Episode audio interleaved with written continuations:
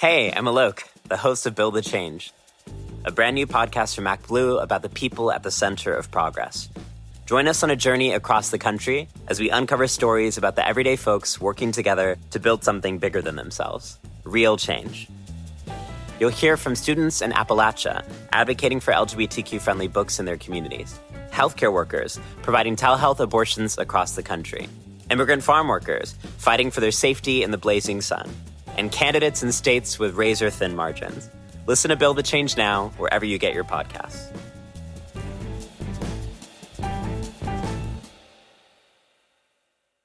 Hey, it's Ryan Reynolds, and I'm here with Keith, co star of my upcoming film, If, only in theaters, May 17th. Do you want to tell people the big news?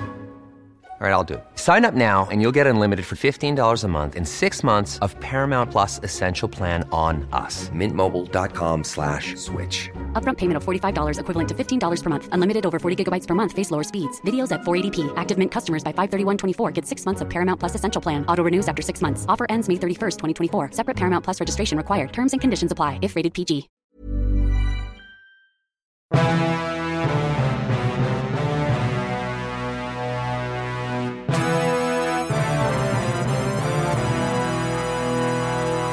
Everybody, and welcome to Democracy Ish. I'm your host, Wajahat Ali, and my wonderful co host, Danielle Moodie, is relaxing and chilling with her much well deserved rest. But I am lucky to be joined by my friend here, the excellent, informed, and brilliant journalist and professor Samuel G. Freedman. He is an award winning author, a former columnist for the New York Times, a professor at Columbia University, and the author of 10, count them, 10 acclaimed books including a fascinating book that is coming out this week called Into the Bright Sunshine Young Hubert Humphrey and the Fight for Civil Rights. Samuel, thank you for joining me, sir. It's great to be with you, Wajahat. Uh, you know, so here we are. It's the year 2023. You've written 10 books. Um, and your 10th book, which is out this week, you know, you decided to take the DeLorean all the way back 75 years. And I'm sitting here thinking, Sam, you know, there's a lot of stuff happening. Uh, there's the rise of fascism, the mainstreaming of white nationalism, the mainstreaming of anti Semitism. Our democracy is under attack. The world is on fire. Why, oh, why did you set your microscope 75 years ago at the Democratic Convention of 1948? You know, Wajat, it's weird how time sometimes meets you in ways you can't predict. When I started this book about Hubert Humphrey and the civil rights battles of the 1940s, I thought I was engaging in just a work of history. I thought I was filling in some important gaps about what a lot of Americans, even those who are familiar with the civil rights movement, didn't know about the important events of the 1940s, a full 10 or 15 years before Brown versus Board of Ed and the Montgomery bus boycott with Dr. King. But I started this in February 2015. We're towards the end of the second term of Barack Obama. We're a few months away from marriage equality being confirmed by the Supreme Court. It looked like we were on some kind of a glide path towards becoming an even better version of a multicultural democracy. We know what happened in November of 2016. And mm. that totally changed the way I felt about the book. Because at one level, it's still the book that I thought I was writing at the start, which is to tell this really important historical story and to let people who don't know much about Hubert Humphrey know about what a vital person he was and to recenter him for people who only associate him with the worst moments of his political life his support for the Vietnam War, as Lyndon Johnson's vice president, his failed presidential runs. But then we entered the Trump era, which unfortunately is still going on. And I've come to realize that a lot of what this book is about, and the lesson that Humphrey's example has to teach, is that in the 1940s, he was engaged in a battle of inclusive, interracial, interfaith democracy against an authoritarian movement that used the same terms we use now white supremacy, Christian nationalism, America first. Those were the exact terms mm. that were associated with the people who Humphrey battled against. And really, the only difference, Wajahat, is because of the changes in immigration and democracy and, um, you know, a more affirming sense of the broad American public. At the time Humphrey was active, we were thinking in terms of um, the fight against racism, the fight against anti Semitism, against um, anti Catholic views. It was really before we had a large and growing Muslim American population, before we had many LGBTQ people who were out, um, you know, before there's been a whole stream of Asian and Caribbean basin and so forth immigrants to this country. But Humphrey would be fighting those battles today if he were alive too. I'm totally convinced. And the lesson to me isn't that progress is never made. The lesson is that you don't hold the, the ground you win pro, as a progressive permanently. That backlash comes. The more you accomplish, the fiercer the backlash is. And the more you have to be prepared to fight the battles over and over and over again. And the enemy is not just America first and white nationalism and Christian nationalism and white supremacy. The enemy is your own complacency. You know, it, it, everyone uses the uh, movie metaphor of Groundhog's Day, but I'll throw an Edge of Tomorrow, which is Groundhog's Day with Tom Cruise fighting aliens. It's like the same fight again and again. And the parallels in the book, and I, you know, I, I, didn't know this part of history is, is so stunning, like you mentioned, right? That it's it's the same the same problems, the same complacency, complacency, the same white moderates, the same fear of the uh, the Rust Belt whites, the economic anxiety argument, mm-hmm. and it's like a reboot. And and we're here in 48 now, 1948, uh, 75 years ago. It's uh it's Truman versus Dewey, and, and Truman's an underdog. And here's Hubert Humphrey, who's 37 years old, and he gets up at the podium at the DNC and he says, Hey, we should be fighting for an inclusive America. Mm-hmm. To take us, like, what was happening at that moment that inspired him to get up in front of that Democratic Party and say, you know, instead of shying away from the blacks and the Latinos mm-hmm. and terrifying the moderate whites, we should actually expand the pie?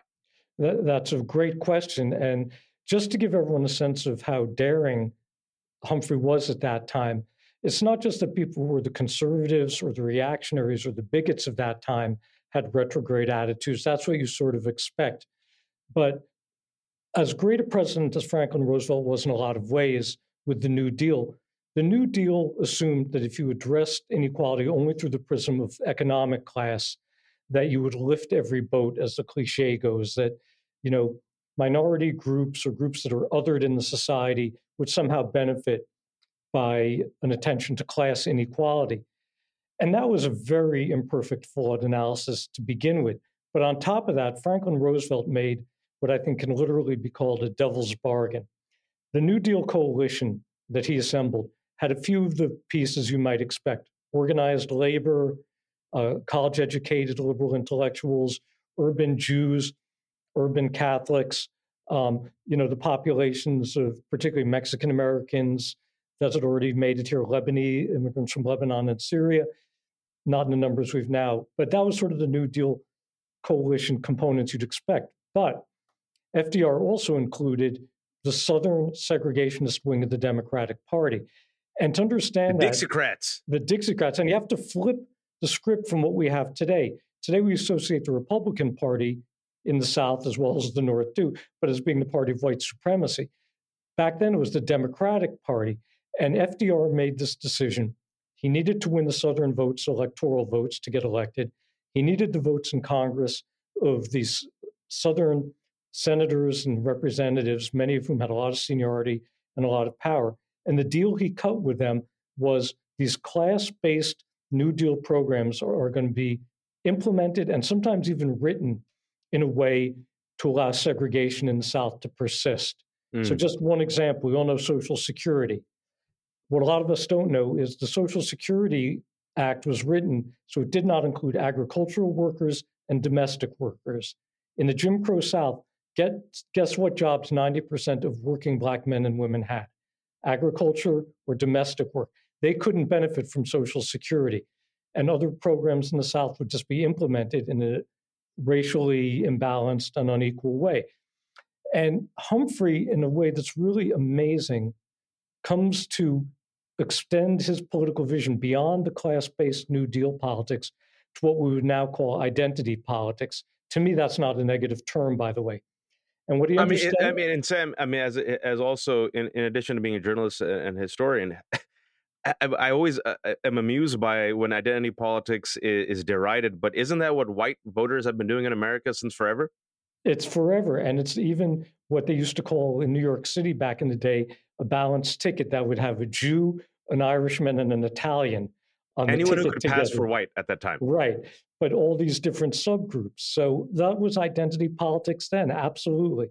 And but Humphrey understands that just operating through class doesn't reach everyone, and that there are people who've been othered who are cut so far out of the economic pie that the New Deal remedies weren't going to be enough. For instance, in Minneapolis, where Humphrey becomes mayor, it's not just that management in business in private industry won't hire blacks for anything but the most menial jobs and won't hire Jews except in small numbers. Labor unions don't want them either. Organized labor is very prejudiced against them. And that's just one example among many. And so Humphrey realizes, partly as a result of something we can talk about later, which is a year of going to graduate school at LSU in Baton Rouge, Louisiana, he realizes that you've got to do more than just have programs that'll provide a social safety net. That's great, but it's not enough by itself. And that's the fight he wages at the 48 convention because Harry Truman, who's going to be the Democratic nominee for president and is the incumbent, although at points Truman has moved pretty boldly on civil rights, ultimately decides, I want to win election in 48. I'm going to back away. I'm going to go to the FDR playbook. Don't say anything that's going to offend the segregationists in the South. And um, Humphrey challenges that frontally. And when when Humphrey challenges that, does that go over like a wet fart with, with the white Democrats? Because I think it's important for people to realize, uh, you know, this is what's different is that, and I'm glad you mentioned this, is that yeah, now you have a multiracial, multicultural Democratic coalition where there are still tension, and the, the tension that exists is because of this legacy where a lot of the white folks were like, eh, racial prog- progress and equity, we'll just punt it for another decade. We'll keep Well, I- punting it. I actually think at this moment in time, and as part of the tragedy of the failure of collective memory, I think at this moment in time, there were within the Democratic Party enough white ethnics who were close enough to their own immigration experience, who were close enough, particularly if they were Catholic, to feel like they had been othered, to be a little more receptive. They weren't exactly forward looking, but they also understood the electoral math. Some of hum- Humphrey's unexpected support at the 1948 convention when he's pushing this, you know, very positive civil rights plank of the sort that Democrats had never accepted before. He's getting support from some of these big city Democratic bosses who are not exactly your classic liberals, but they can actually see that if the Democratic Party doesn't become more inclusive, then it's going to lose elections. That they're not only will Harry Truman lose at the top of the ticket, but they'll lose these down ballot races as well. I think another difference is that there were not a lot, but there were enough people in organized labor, like Walter Reuther of the United Auto Workers, who understood that organized labor had to start moving in the direction of civil rights. And that moment was there in the 40s, and tragically, it's been lost and forgotten by a fair amount of organized labor and by a great many white ethnics. But it was present then. And Wajahat, the last thing I want to say is the effect of World War II. That this country had just finished fighting a global war against fascism, against forms of racial supremacy and religious supremacy. And a lot of blood and treasure had been spent on that. And there were a lot of black GIs and also Jewish GIs who came back from the war and said, well, what about the hatred at home now? Mm. And that was a, a pregnant question. And it began to, I think, rouse the conscience of a certain number of, um, of white Catholics and Protestants of goodwill. And again, what's really unfortunate is that the memory of that and that alliance hasn't lasted in the same way. But it was front of mind enough then that people could hear Humphrey. Because the incredible thing when he gives the speech at the 1948 convention and says, We've got to walk out of the shadows of states' rights and into the bright sunshine of human rights. And for those who say it's too soon to move on civil rights, I say it's 172 years too late, mm. harking back that to 1776. There are no black delegates in any numbers to vote for that. There are no Latino delegates. There are probably no Muslim delegates. There are I, no. I will venture and say no. there are like 12. There are, I think, 12 black delegates out of 1,500. So to win that vote, as Humphrey did, he actually had to persuade a huge number of white folks to go with it. From the New Yorker staff writer Vinson Cunningham, a keenly observed novel of a young black man searching for his place in the world amidst a moment of historic change. Great Expectations is about David's 18 months working for the senator's presidential campaign. Along the way, David meets a myriad of people who raise a set of questions questions of history, art, race, religion, and fatherhood that forced David to look at his own life anew and come to terms with his identity as a young black man and father in America. Inspired by the author's experiences working on Obama's 2008 presidential campaign, Cunningham uses a political campaign as his narrative backbone. Great Expectations will be one of the talked about novels of the year, Colum McCann. Great Expectations is available wherever books are sold. Hey, I'm Alok, the host of Build the Change, a brand new podcast from ActBlue about the people at the center of progress. Join us on a journey across the country as we uncover stories about the everyday folks working together to build something bigger than themselves real change.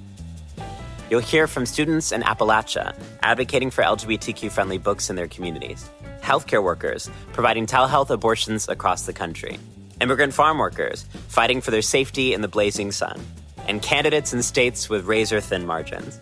Listen to Build the Change Now wherever you get your podcasts.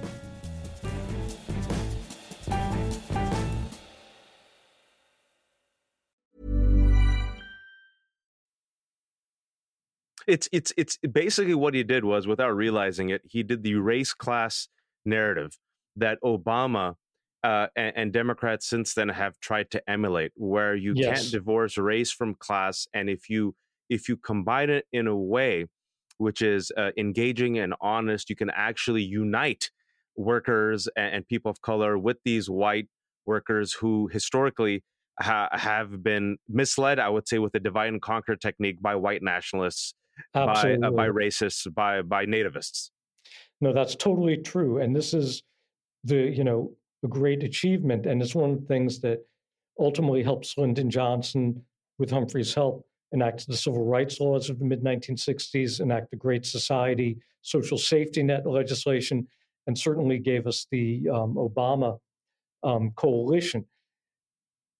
The um, it, but we also know that these things don't last. The progress, as I was saying before, brings a backlash, and in a way, in Humphrey's time, he was addressing the backlash that followed Reconstruction. He was addressing the backlash that followed the end of mass immigration in 1924. The next backlash was going to be massive resistance, as they called it in the South, against the civil rights movement and the Brown. Well, I mean, Brown versus Board of Education. I mean, I mean, the thing is, the the reason why I think it's so important for folks is to connect the dots. Is that what we're witnessing now it, it, has always been part and parcel of the American experiment, right? Absolutely. I mean, you see, you see a young, uh, I guess you could call him a progressive, uh, Hubert Humphreys at that time, challenging the establishment. Uh, he was a couple years ahead of the curve. You saw white moderates who knew what they had to do, but were terrified, mm-hmm. Uh, didn't want to risk any equity. Instead, they found out, oh, this multicultural coalition is what actually helped the Democrats win. That famous photo of Truman holding the newspaper because Truman was supposed to lose. People forget that, right? Do, I mean, they already said Dewey was going to win. Oh, Truman was behind in every poll. And, you know, the Democratic Convention in 48, one part of it was this bitter fight over civil rights. The other part was this totally glum, defeatist mood that, okay, we're going to nominate Harry Truman and he's going to be toast. But this is key. The reason Harry Truman wins the reason there is that famous photo of him holding the Chicago Tribune headline, Dewey defeats Truman, and laughing at it is one reason a surge of black voters. When the Democrats endorsed civil rights in their 48 platform, Truman had no choice but to run on civil rights. Mm. Two weeks after the convention, he desegregated the military and he des- desegregated the federal workforce. And it's not like he did this out of the goodness of his heart. The great black labor leader and civil rights leader, A. Philip Randolph, who had been protesting outside the Democratic Convention Hall in 1948, Randolph was traveling the country mobilizing massive black draft resistance. Mm. He was saying black young men should not register and should not serve if called up until Harry Truman desegregates the military. And Truman does that two weeks after the convention. The last weekend before Election Day in 1948, he becomes the first major party candidate for president to hold a campaign rally in Harlem, the symbolic capital of Black America. And on election day, he wins more black votes than FDR ever did. And he has such a surge in three key swing states that those states, I believe it's Ohio, Illinois, and California, give him together the electoral votes that put him over the top. That's the reason he won civil rights and the black vote. There is no other reason. And what's so fascinating is that victory and the desegregation then uh, allows, if you will, the cultural seeds to be planted that eventually lead to Brown versus Board of Education. Uh, Exactly. and, and 1953, uh, you know, it go it gets decided in 54, and we're seeing a replay of the white lash of 54 in 2023 with uh, Moms for Liberty, which Yeah. uh, recently, as of last week, was referred to. Uh, uh, this is a hate group, by the way, folks. Yeah. These are the extremist right wing suburban moms. Uh, uh, you know, literally uh, paid by big right wing money to uh, basically ban books and harass uh, educators, and they were called by ABC News as joyful warriors Hmm. fighting back. Yeah, but by the Southern Poverty Law Center, a hate group. And There you go. that, that's the definition I'll take. And uh, Wajahat, I'm so glad you brought up the fact that they pretend to be this grassroots group, but they get their money funneled through some of Leonard Leo's dark money groups. Right, Leonard, and and and and, and we could talk about that. Leonard Leo, Leonard Leo, who by the way just got 1.6 billion dollars uh, last year from uh, Chicago businessman Barre Seid. He's the man who is the intermediator, folks, uh, between right wing money and the Federalist Society, and has helped pack the courts to bring this country back to 1952 or 1953. But speaking about the parallels, here's you know here's Hubert Humphrey. He comes out, he makes this ra- race class narrative. Uh, Truman hesitantly picks it up. Oh, look, the blacks came out and, and gave me the victory. Right. Uh, desegregate the military. 1953, Brown versus Board of Education. At that time, there was another Moms for Liberty group that came out, Joyful Warriors. Pretty much the exact same narrative. White suburban moms, Mhm. uh, incensed that a black girl might uh, have the audacity to sit in a classroom and get the same education uh, as her white son and white daughter. And there's a cost. The cost to all this is that the Democrats, for a generation, lose Southern whites. Well, well, actually, I mean, what happens is that after what seems to be this breakthrough for the Democrats in 1948, Truman becomes unpopular. The Mm. Cold War changes the American narrative to searching for communists under the bed, which really undermines the liberal project.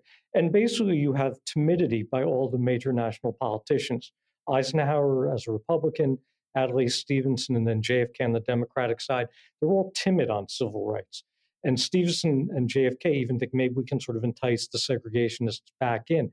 So the 50s, you have tremendous action by the mass movement, by Dr. King and Fred Shuttlesworth and all the other leaders of the freedom movement. John, you know, John Lewis comes along a little later in the early 60s, Diane Nash, Fannie Lou Hamer.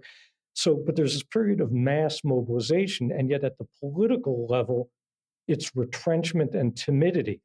And that doesn't change. The political response doesn't catch up to the mass movement until Kennedy is assassinated Mm. in 1963. Johnson assumes office and decides he's going to make civil rights his linchpin issue. And that's when suddenly the political activity catches back up to the progress, the moral awakening, the kind of But- but I righteous discomfort that the movement was causing America.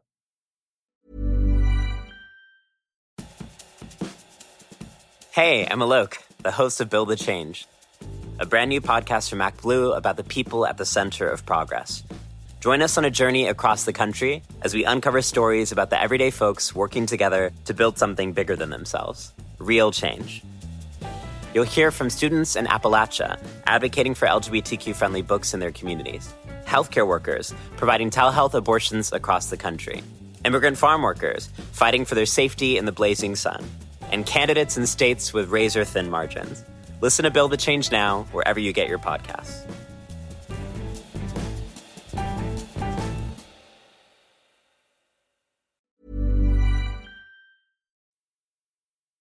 but I think what's important for for people to recognize, especially now, because there's so many problems and there is a retrenchment happening, uh, because we have historical amnesia, and people unfortunately don't know uh, about the Nazis and, and, what happened in Italy and the rise of fascism, and uh, you know, even though democracy is deeply troubled, it's the best form of government we have, especially in comparison to authoritarianism.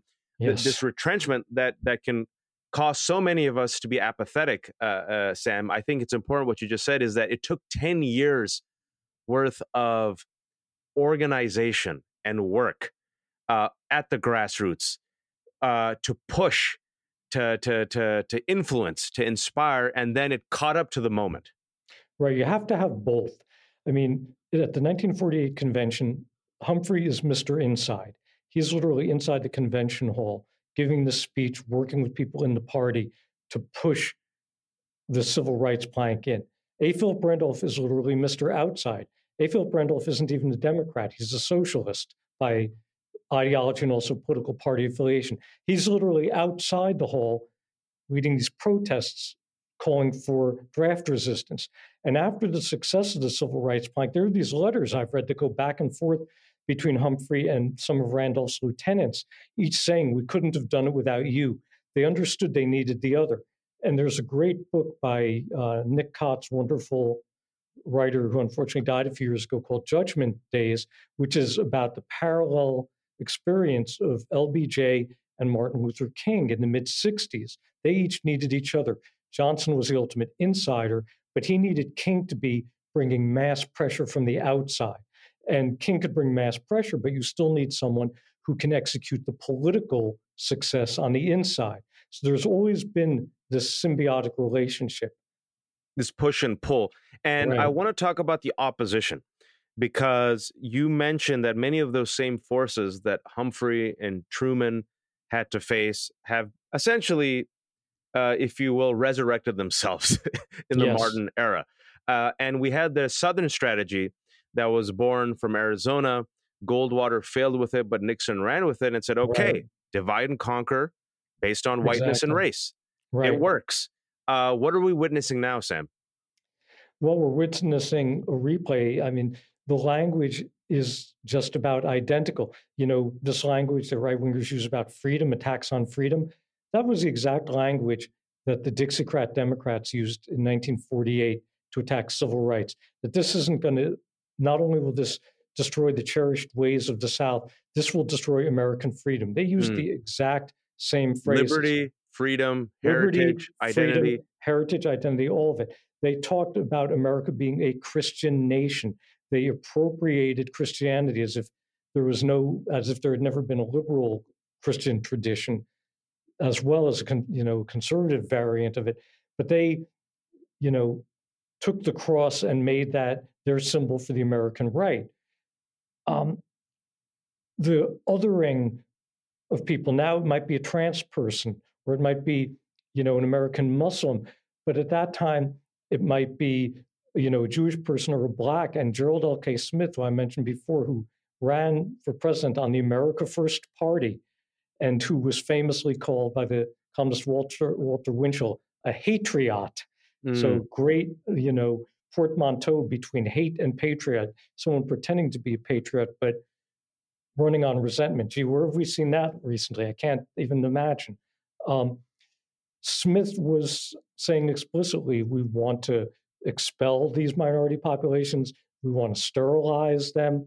Um, when you hear these conspiratorial uh, talks about George Soros and you know the Jewish financier and how he's secretly running wokeness.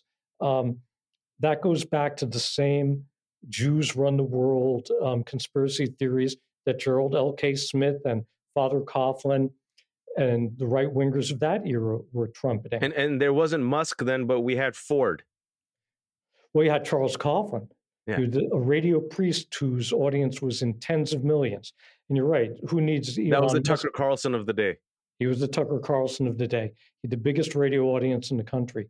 And you're right. And you had Henry Ford putting out his anti-Semitic newspaper, the Dearborn Independent. You know, in the book I write about um, one of Humphrey's real allies in Minneapolis, a guy named Sam Scheiner, who was a lawyer who um, was kind of a one-man anti-defamation league, and his daughter is still alive. She's in her 80s. And I asked her what it was like for her to watch the Unite the Right rally in Charlottesville a few years ago. And she said she wasn't surprised. She said her father used to say to her, The haters never go away, they just hide. And once you make it permissible for them to come out of hiding, you find out there are a lot more of them than you realized. Sam, thanks so much for joining us. It's fascinating. I really encourage everyone to purchase your book, Into the Bright Sunshine Young Hubert Humphrey and the Fight for Civil Rights. It's coming out this week. It's your 10th book, uh, and it really connects the dots and gives us a, a big view of history and how progress has never come easy. It's always been a fight, and we're witnessing right now to many might seem overwhelming and daunting, but for our ancestors, this is what they went through. And this is our challenge right now. And we have to pave the way for the next generation. You have that exactly right, Wajahat. I couldn't say it better. And it's just really always an honor to be with you. So thank you for having me.